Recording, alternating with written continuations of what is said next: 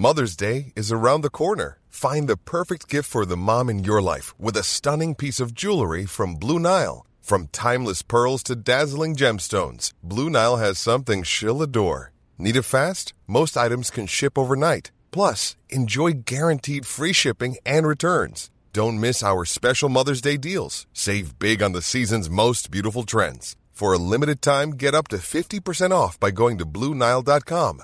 That's Bluenile.com. Planning for your next trip? Elevate your travel style with Quince. Quince has all the jet setting essentials you'll want for your next getaway, like European linen, premium luggage options, buttery soft Italian leather bags, and so much more. And it's all priced at 50 to 80% less than similar brands. Plus, Quince only works with factories that use safe and ethical manufacturing practices. Pack your bags with high-quality essentials you'll be wearing for vacations to come with Quince. Go to quince.com slash trip for free shipping and 365-day returns. Hiring for your small business? If you're not looking for professionals on LinkedIn, you're looking in the wrong place. That's like looking for your car keys in a fish tank. LinkedIn helps you hire professionals you can't find anywhere else, even those who aren't actively searching for a new job but might be open to the perfect role. In a given month, over 70% of LinkedIn users don't even visit other leading job sites. So start looking in the right place. With LinkedIn, you can hire professionals like a professional. Post your free job on linkedin.com slash people today. Palmemordet, Skandiamannen del 3. Sveriges statsminister Olof Palme är död. 90 000. Ja, det är mord på Sveavägen. Hörde de säger att det är Palme som är skjuten. Mordvapnet med säkerhet är en Smith Wesson, en revolver kaliber .357. Inte ett svar. Finns inte ett svar.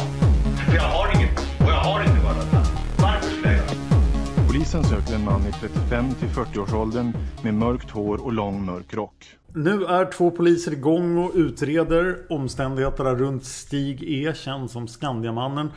Och övrig personal på Skandia. Vi hörde i förra avsnittet hur de förhörde väktarna och nu är det dags att förhöra de som faktiskt är anställda av Skandia själva. Källan för det här är då förhören med de inblandade samt boken Nationens fiende av Lars Larsson som ni kan hitta på Bokus. Eh, den första personen som ska förhöras här är Roland B. Han förhörs av polisen Skoglund som vid det här laget är ganska engagerad i fallet Skandiamannen. Förhöret sker den 9 juli klockan 13.30. Och Skoglund är då förhörsledare. Och han börjar. Ja, jag vill veta avseende lördagen den 1 mars och det som rör en person. Det är den här Stig E. Kan du berätta? Roland svarar.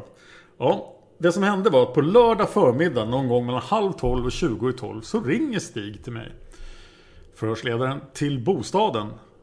Eh, Roland, ja. Och han ringer mig. Då hade han dessförinnan pratat med min chef som heter Ingmar B. Och fått veta att jag kunde hjälpa till med att tala om exakt när Stig stämplade ut på kvällen. Förhörsledaren den 28. Roland, på fredagskvällen innan ja. Och anledningen till att han ville veta det, det var ju då Palmemordet. Och Stig påstod då att polisen och journalister ville veta en exakt tid eftersom det förekom olika tidsangivelser. Och så undrade han då om jag kunde ta reda på det i vårt datasystem. Och det sa jag att det kunde jag naturligtvis. Och så frågade jag om jag skulle meddela det till polisen.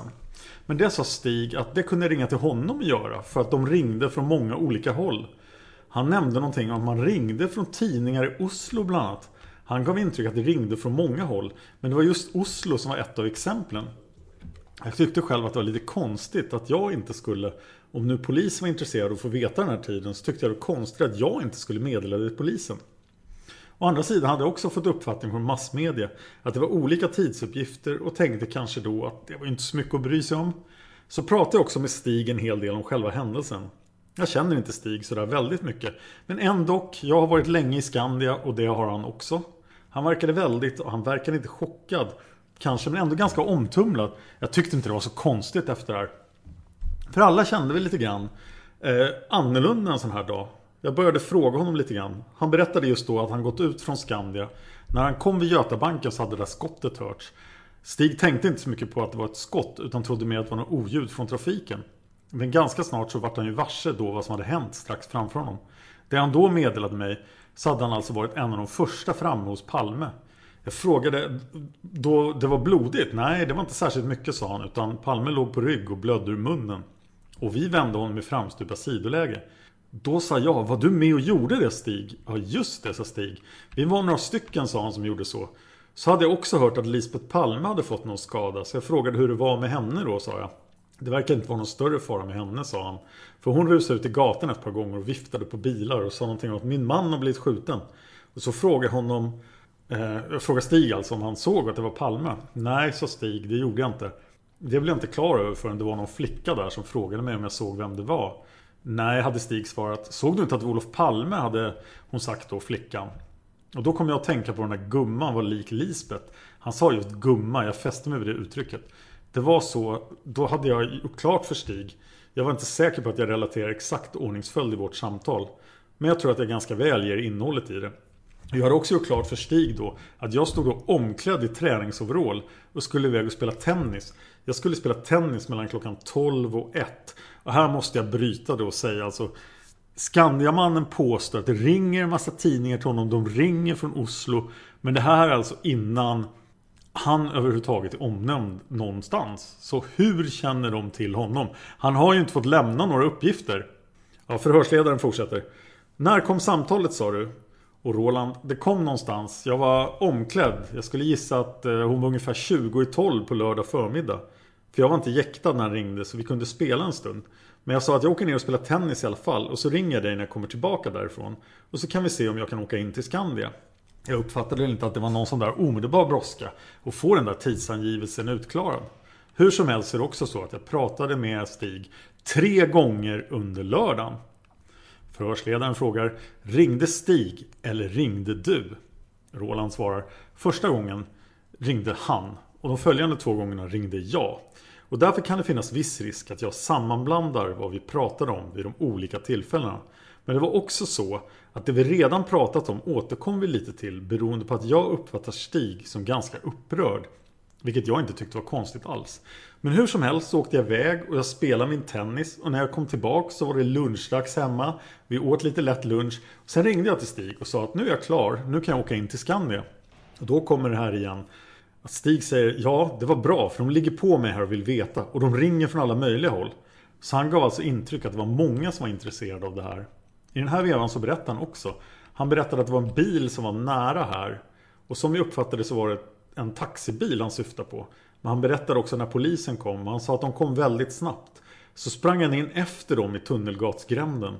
Och motivet att han sprang efter var att han fick uppfattningen om att de hade fått ett felaktigt signalement på gärningsmannen. Just det där med kepsen och trenchcoat. Så sa Stig Så var jag klädd och jag sprang efter dem för att tala om att det var fel. Men Stig hann inte ifatt dem utan hade väl återvänt då utan det. Sen berättar Stig också att han hade missat sitt tåg och ja, dessa tider är jag säker på. Det jag säger nu är jag nästan säker på. Och det är att jag fick intrycket av att Stig senare ringde efter en taxi och åkte hem. Att han sa till mig att han fick ta taxi.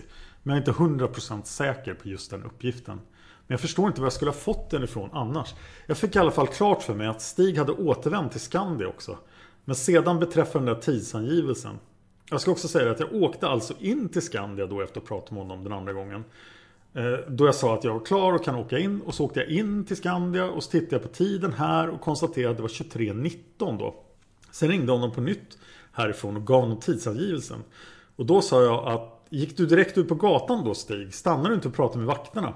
Nej, jag gick direkt ut sa Stig. Det fann jag lite anmärkningsvärt för det är ganska vanligt när vi jobbar sent att man stannar och byter ett par ord med väktarna. Men det påstår Stig att han inte har gjort. Därför menar han att den tidsangivelsen jag hade här, den var ganska säkert riktig då. Då konstaterar vi sådär, det kan ju liksom vara någon minut senare då. Så om det var 23.19 han stämplade så var det kanske 23.20 när han var ute på gatan. Det var inte omöjligt, men inte just så mycket mer. Och här kan man ju reflektera, reflektera då att det har ju faktiskt gått två månader när Roland blir förhörd. Så han kan ju komma ihåg fel Men vi vet ju att Skandiamannen hade sagt till väktaren Henry eller han hade pratat med väktaren Henry och väktaren Henry rapporterade att de hade pratat i flera minuter. Förhöret fortsätter. Och klockan var rätt hos er? Roland svarar, ja den kollade jag med fröken nu då. Det var faktiskt så att klockan gick, vår klocka gick inte fel. Utan vår tidsapparat stod på 23.20. Men vår klocka gick en minut fel, vilket jag konstaterade vid kontroll med fröken Ur. Och det var därför jag också sa 23.19 åt Stig. Och så ställde jag om systemet. Sen pratade Stig om varför han hade jobbat här på kvällen. Han hade väldigt mycket att göra sa han. Och han hade en del som skulle vara klart. För han skulle på semester. Han skulle ut och åka skidor. Och han hade jobbat mycket nu och så eftersom jag sitter på personal så fick jag höra en liten vers om hur mycket Stig hade att göra och att han behövde hjälp och sånt. Lite allmänt prat om hans arbetssituation på det sättet. Han sa att han hade jobbat väldigt sent föregående vecka också. Då fick jag intryck av att det hade varit fredag kväll men det har jag ju kunnat konstatera senare att det var det inte. Jag var ganska säker på att Stig hade jobbat även föregående fredagskväll. Men det var ju tidigare den veckan som han hade haft sent arbete. Förhörsledaren. Får jag sticka emellan med en fråga, nämligen när kom Stig till jobbet den aktuella fredagen? När hade han lunch och så vidare?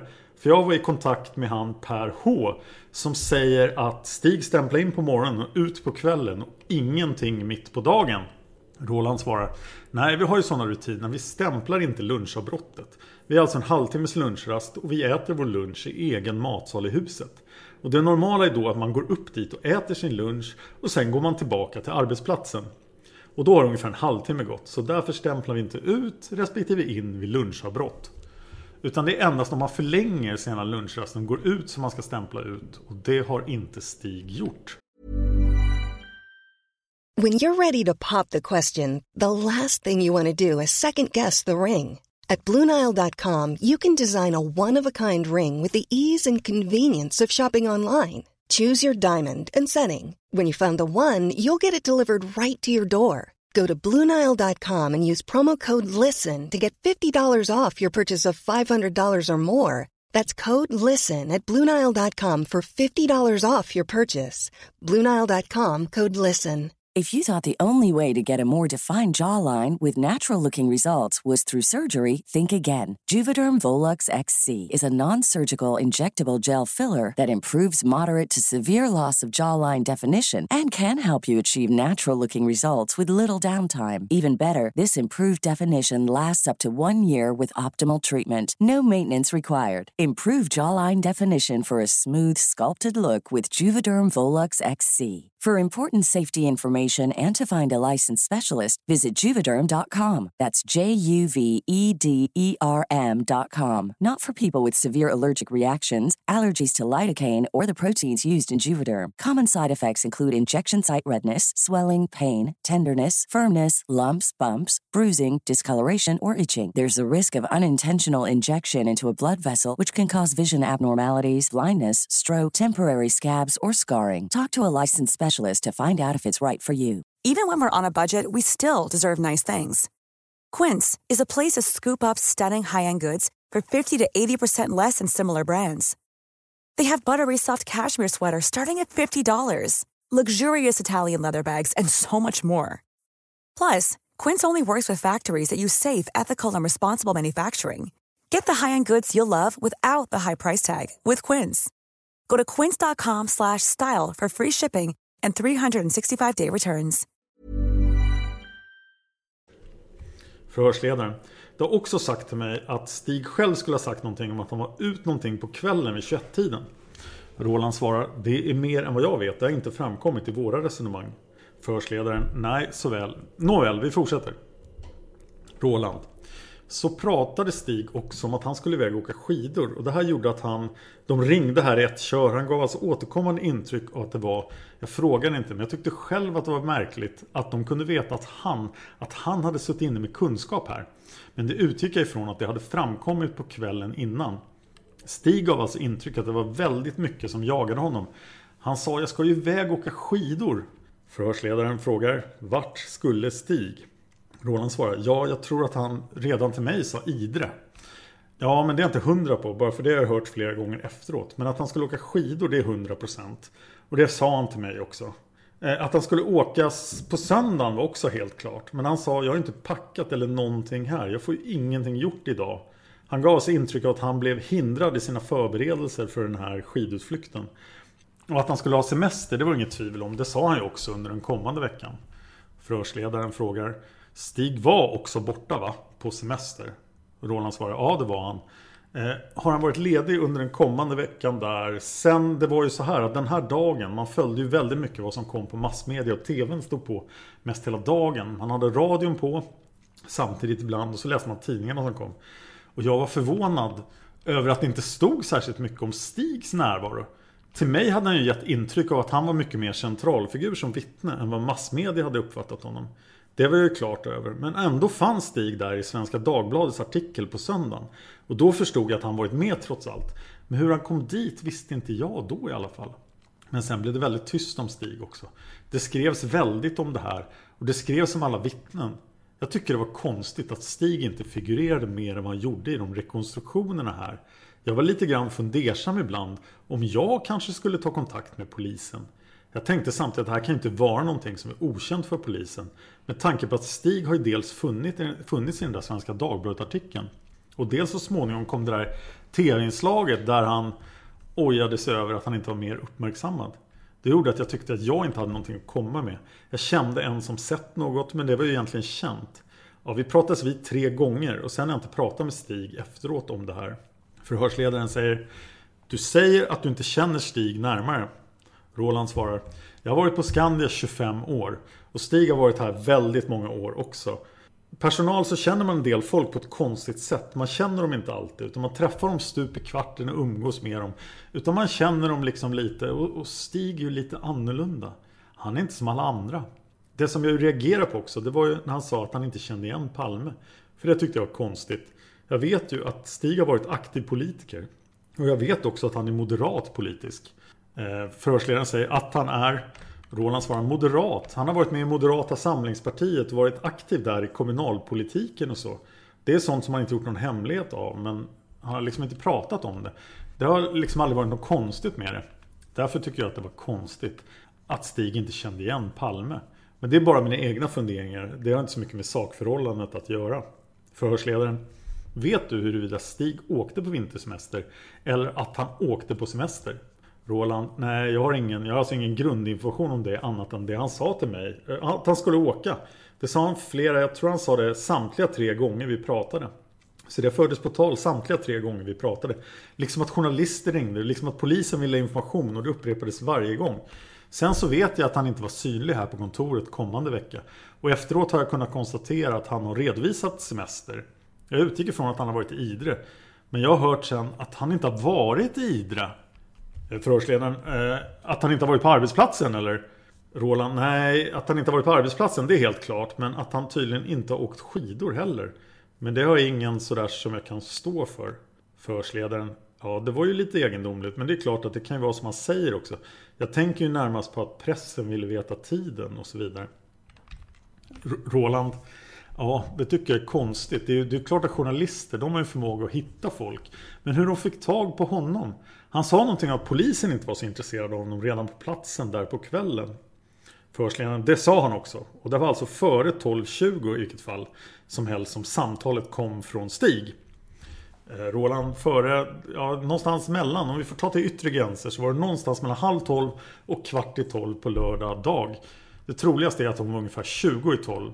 Jag tänkte inte så mycket på klockan, men det tror jag inte. För jag behöver åka till min tennis 7-8 minuter i. Och jag var inte på något sätt jäktad, för jag hade redan klätt om. Förhörsledaren känner till huruvida man kan komma in i Skandiahuset utan att stämpla in på datan. Roland. Och det var ju det som var det konstiga här kan man säga. Jag skulle ju konstatera att han hade stämplat ut på tid. Vi har alltså en dator som är till för tidsredovisning. Och så är det här för dörröppning. Och dörröppningen är inte alls tänkt som något säkerhetssystem i egentlig bemärkelse. Det är egentligen bara så att vi ska ha våra lokaler låsta. Vi ska stänga de ärliga obehöriga ute och vår personal ska komma, kunna komma in på ett någorlunda smidigt sätt. Det är alltså betraktat som en nyckel som man öppnar dörren med helt enkelt. Och inget säkert säkerhetssystem.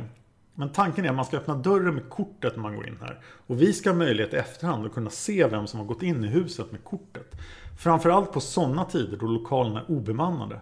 Och när Stig då går ut klockan 23.19 här och sen hade också sagt att han gått tillbaka. Så tittade jag då om han hade gått in, hur dags han gick in igen. Det var av ren nyfikenhet. Men då var det så att Stig inte hade öppnat dörren själv med hjälp av kortet. Och det här är då ett bekymmer vi har med de här vakterna. de känner en del, en hel del av våra anställda. De känner en del ganska väl. Framförallt de som jobbar över lite grann då och då. Och då när de står där utanför så är vakterna bussiga och öppnar inifrån. Förhörsledaren. tryckknappsystem då? Roland, ja precis. Och vad jag förstår så måste det ha skett så. Per eh, H har ju pratat med dig om det här också. Och jag har sagt att jag vet inte, men det tycker jag att vakten skulle få svara på. Det är möjligt att de har gjort så, för han, Stig har inte öppnat med sitt kort. Sen trodde jag, jag vet inte, om du är bekant med våra lokaler här på Sveavägen 44? Förhörsledaren, nej. Roland, först kommer man in i något som man kan kalla reception. Och där sitter våra vakter. Och där finns också vår kundtjänst.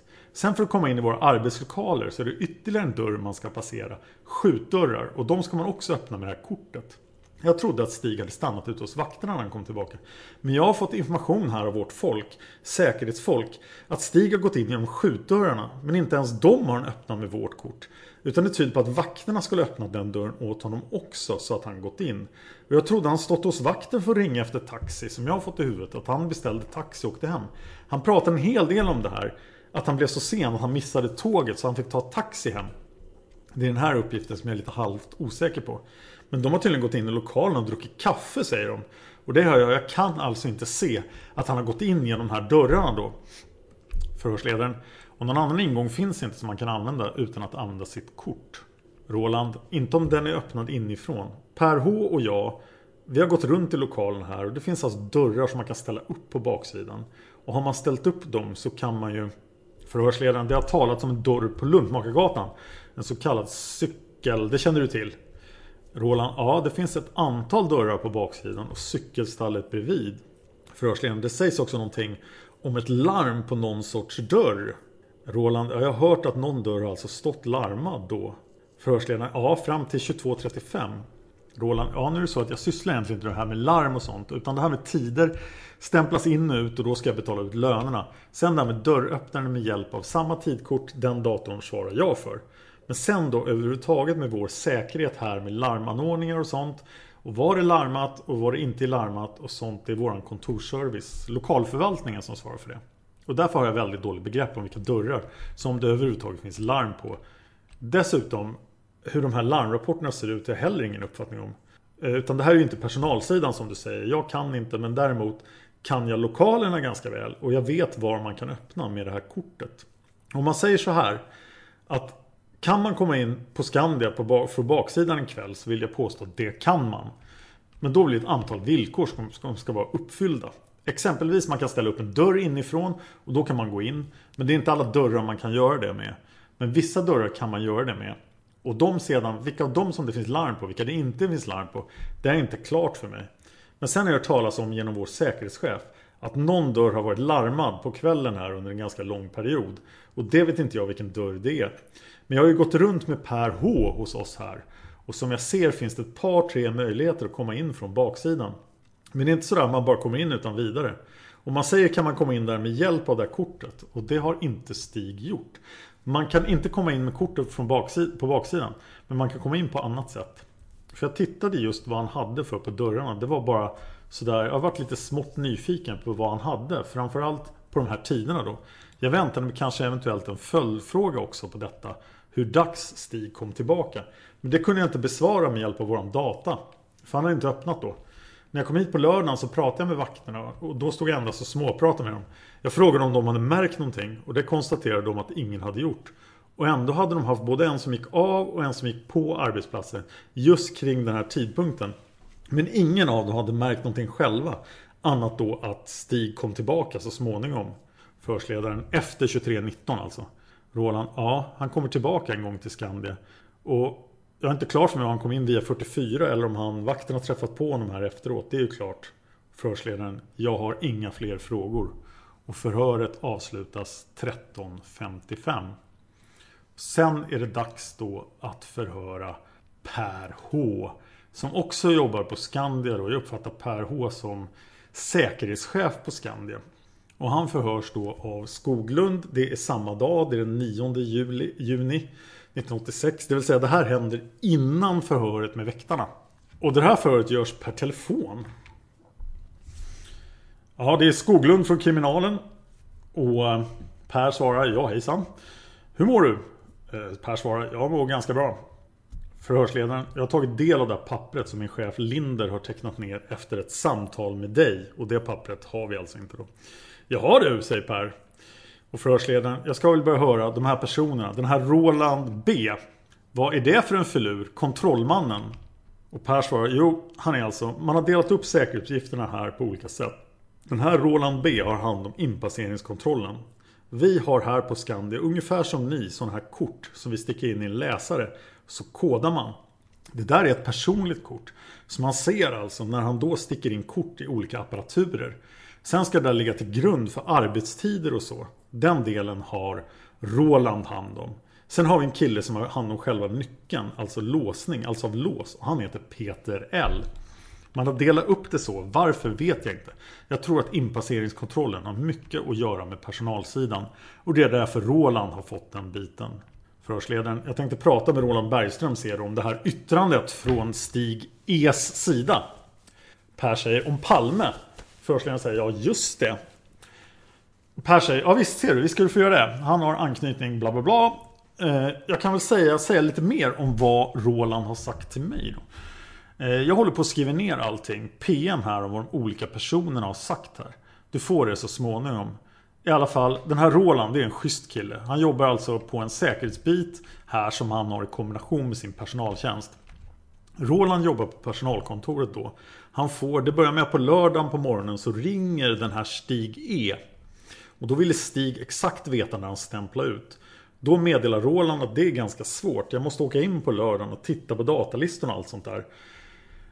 Det ville Stig veta därför att polisen ville veta det. Han måste få veta exakt när han stämplar ut. Han tycker det är lite konstigt. Han säger okej, okay, det kan jag väl göra, men jag ska spela tennis och gör det i så fall efteråt.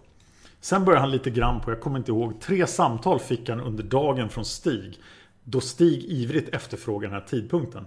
Under de här kontakterna så berättade Stig vad han har upplevt kvällen innan. Då reagerar Roland för olika saker säger han till mig. Att han reagerade över när han, Roland alltså, kom in på Skandia och gör den här kontrollen mot datalistorna. Så snappar han direkt att Stig har för lite stämplingar så att säga. På, Stigs, på Rolands datalistor kan han se att den här Stig inte har använt kortet mer än två gånger under fredagen. Det är när han kommer till Skandia på morgonen klockan 8.10 och när han går klockan 23.19. Det är kanske inte så underligt för en utomstående. Men för oss som jobbar i Skandia är det här mycket märkligt. Varenda gång du ska ut här och käka lunch eller någonting så har vi de här inre skjutdörrarna entrén, alltså innanför entrén som är låsta med elektriskt lås. Där måste du använda, öppna dörrarna bara. Om du bara ska prata med någon i receptionen till exempel så måste du använda Likaså om du lämnar Skandia som den här killen har gjort för att äta. Då måste du få komma in i Skandia igen. Använda ditt kort. Vi tycker, jag till exempel använder mitt kort kanske sex gånger om dagen. Därför jag pratar då med folk i receptionen. Jag möter folk där nere så får jag gå in och ut. Varenda gång jag går in och ut så måste jag sticka kortet för att öppna dörren. Det här är det första Roland tycker det är märkligt då. Att det inte finns några fler avläsningar. Och sen så tycker han att det är konstigt att han har att han berättar att han återvänder tillbaks in på Skandia efter mordet. Det där kan du prata med Roland själv hur det ligger till. Men där är det faktiskt så att man ska skriva in sig i en bok och legitimera sig. Det där är mycket märkligt tycker han själv också. För det saknar han också, inskrivning. Och sen så, då reagerar han inte. Men senare när Stig står i tidningar och tv och berättar om vad han gjorde då. Kommer han ihåg vad han sa till honom den här första förmiddagen? På lördagen, frågar förhörsledaren. Per fortsätter, just det.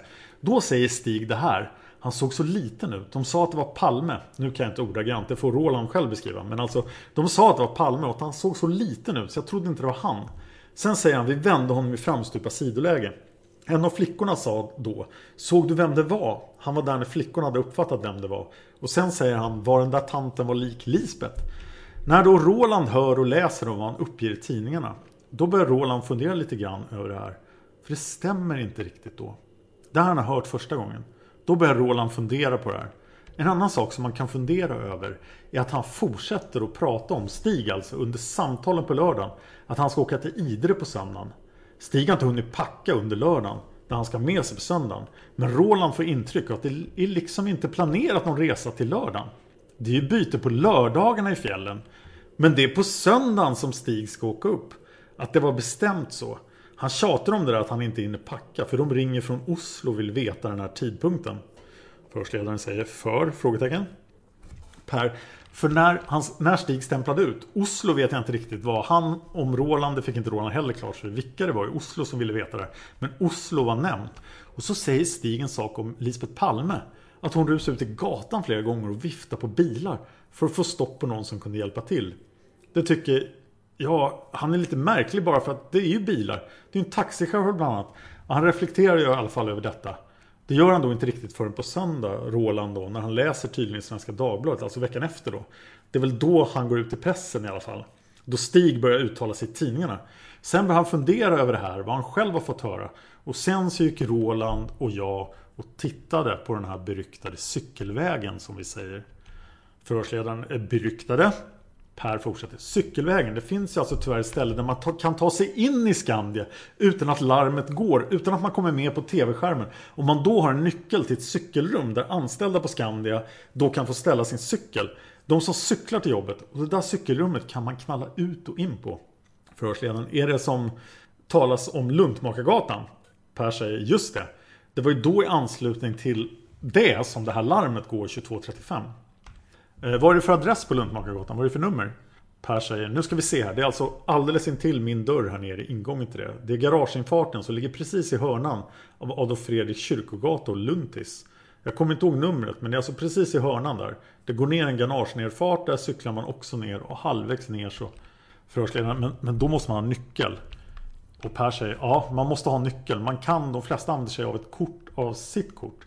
Men om man har en nyckel som de som har jobbat länge kan ha en nyckel och som faktiskt också delas ut på samma avdelning där Stig jobbar, kontorsservice. Så kommer man in och ut där utan att nattvakterna, utan att vakterna ser.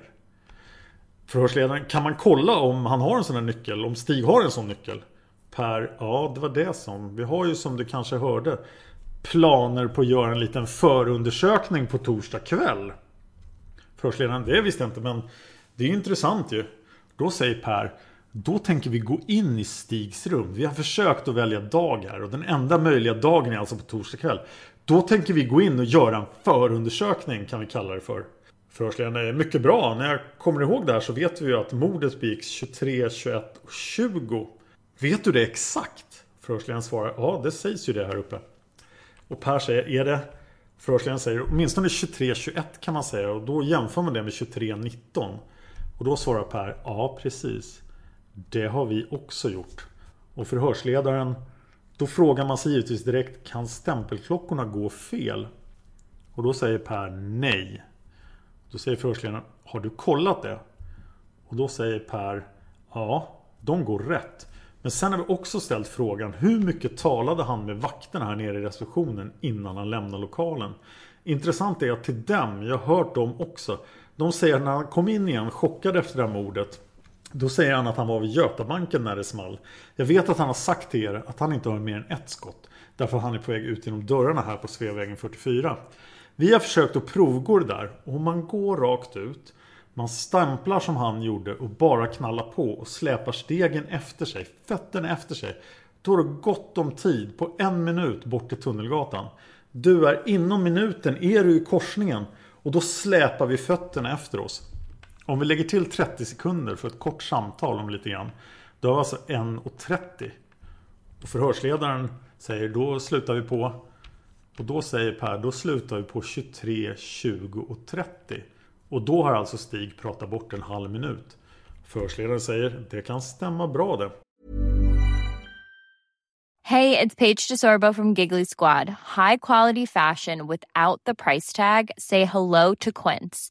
I'm snagging high-end essentials like cozy cashmere sweaters, sleek leather jackets, fine jewelry, and so much more. With Quince being 50 to 80% less than similar brands. And they partner with factories that prioritize safe, ethical, and responsible manufacturing. I love that. Luxury quality within reach. Go to quince.com slash style to get free shipping and 365 day returns on your next order.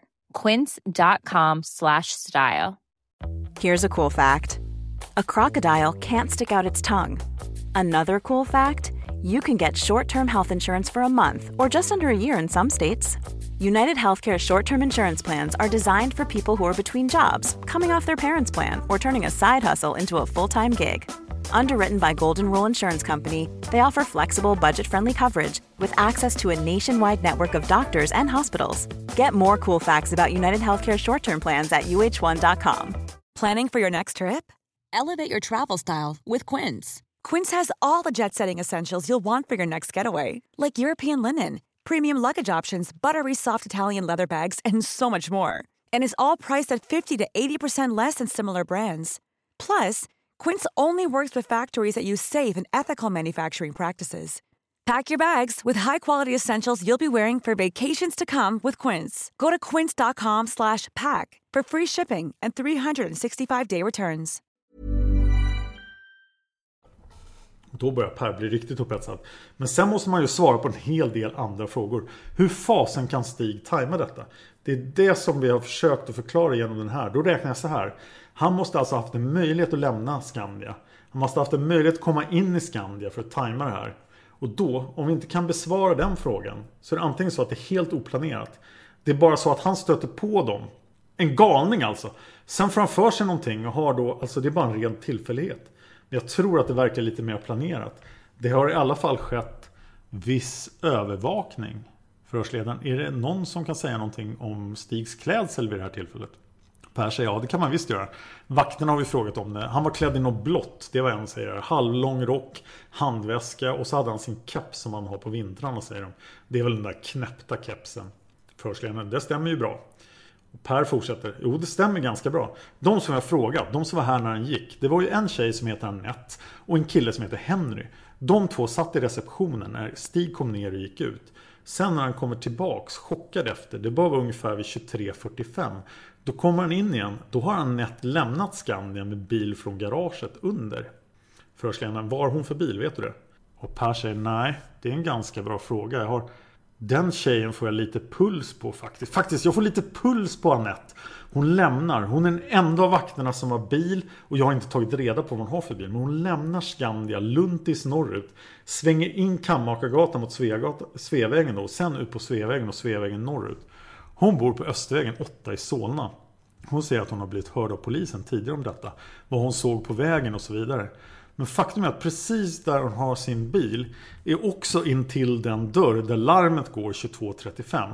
Den här flickan, Annette, hon är faktiskt ensam i receptionen när larmet går 22.35.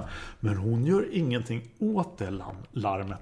Det kom sen att stå öppet den här dörren fram till 23.22 som du har hört. Där ser där har vi frågat de andra vakterna vad det kan bero på. Och de fattar inte det. Annette ska alltså vidta vissa åtgärder, men det gör hon inte. Hon struntar i det. Förhörsledaren. Det var ju konstigt. Per fortsätter. Ja, lite konstigare ändå blir det. Därför att när vi då hör en annan av de kvinnliga väktarna.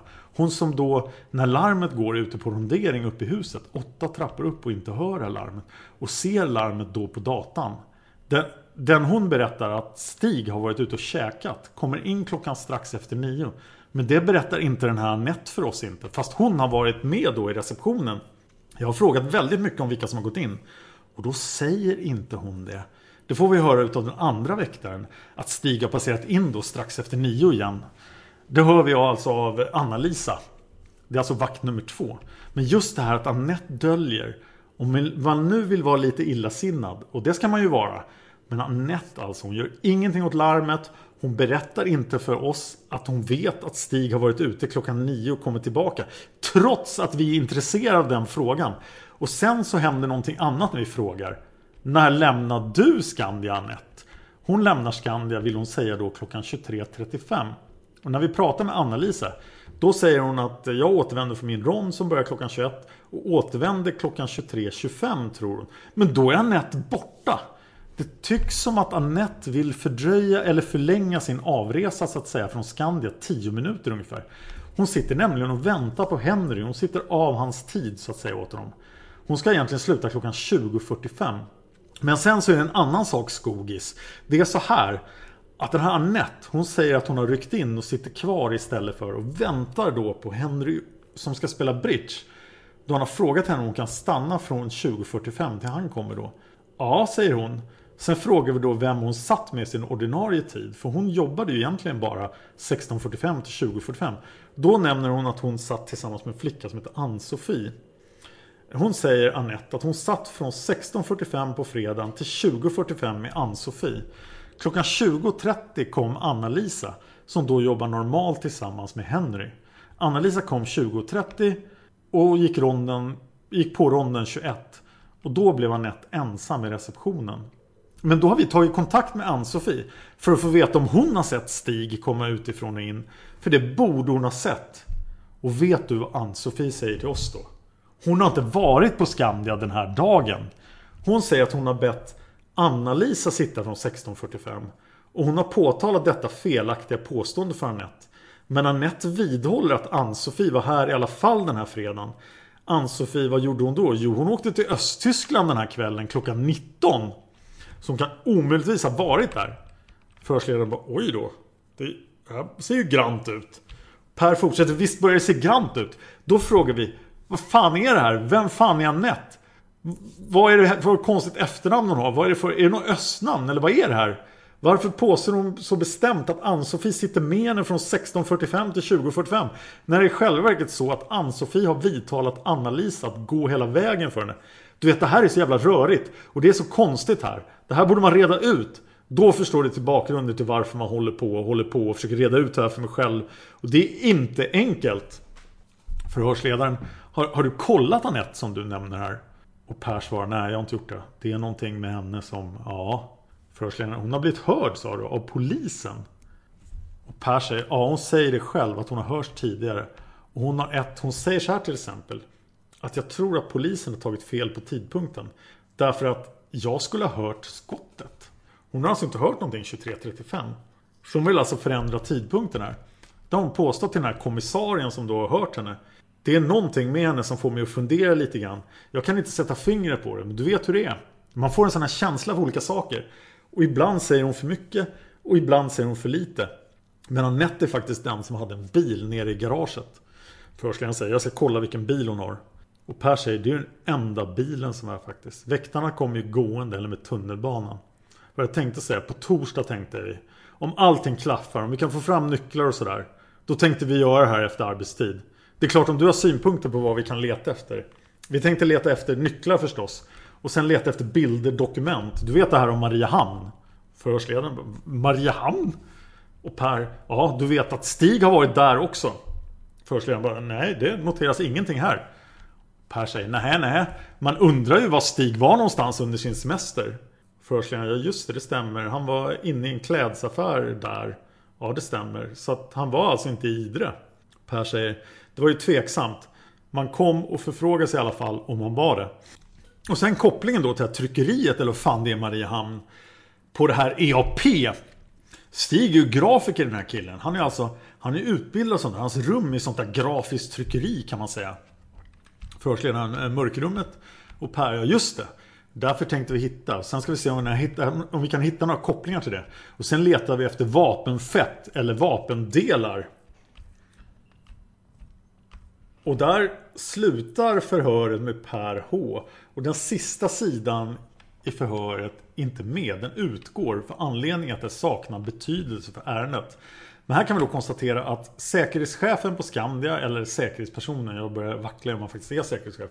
Han tänker alltså göra en egen undersökning av Stigs rum och leta efter vapen. Och han är ju oerhört misstänksam mot väktarna Nett. Och mellan raderna här så verkar det som att Per H är övertygad om att Stig är gärningsmannen. Jag har ju funderat ganska länge på det här mysteriet med Skandiamannen. Jag tycker det är jättekonstigt. Jag tycker verkligen att det inte finns något riktigt bra svar på vem Stig är och vad han håller på med. Och därför ska vi göra fler avsnitt om det. Men en sak som jag alltid har tänkt på är att någon borde prata med den här Annette. Hon har bytt efternamn sedan dess. Eh, förmodligen på grund av äktenskap då. Men hon finns ju där ute och det finns en del frågor man skulle vilja ställa till henne. Men den grävande journalisten Sven Arner Han gjorde faktiskt det. 1993 redan så tog han kontakt med Anette och frågade varför är dina förhör hemliga? Och då sa Anette någonting i stil med Ja, jag förstår inte varför mina förhör är hemliga. För att jag sa väl ungefär samma sak som de andra väktarna.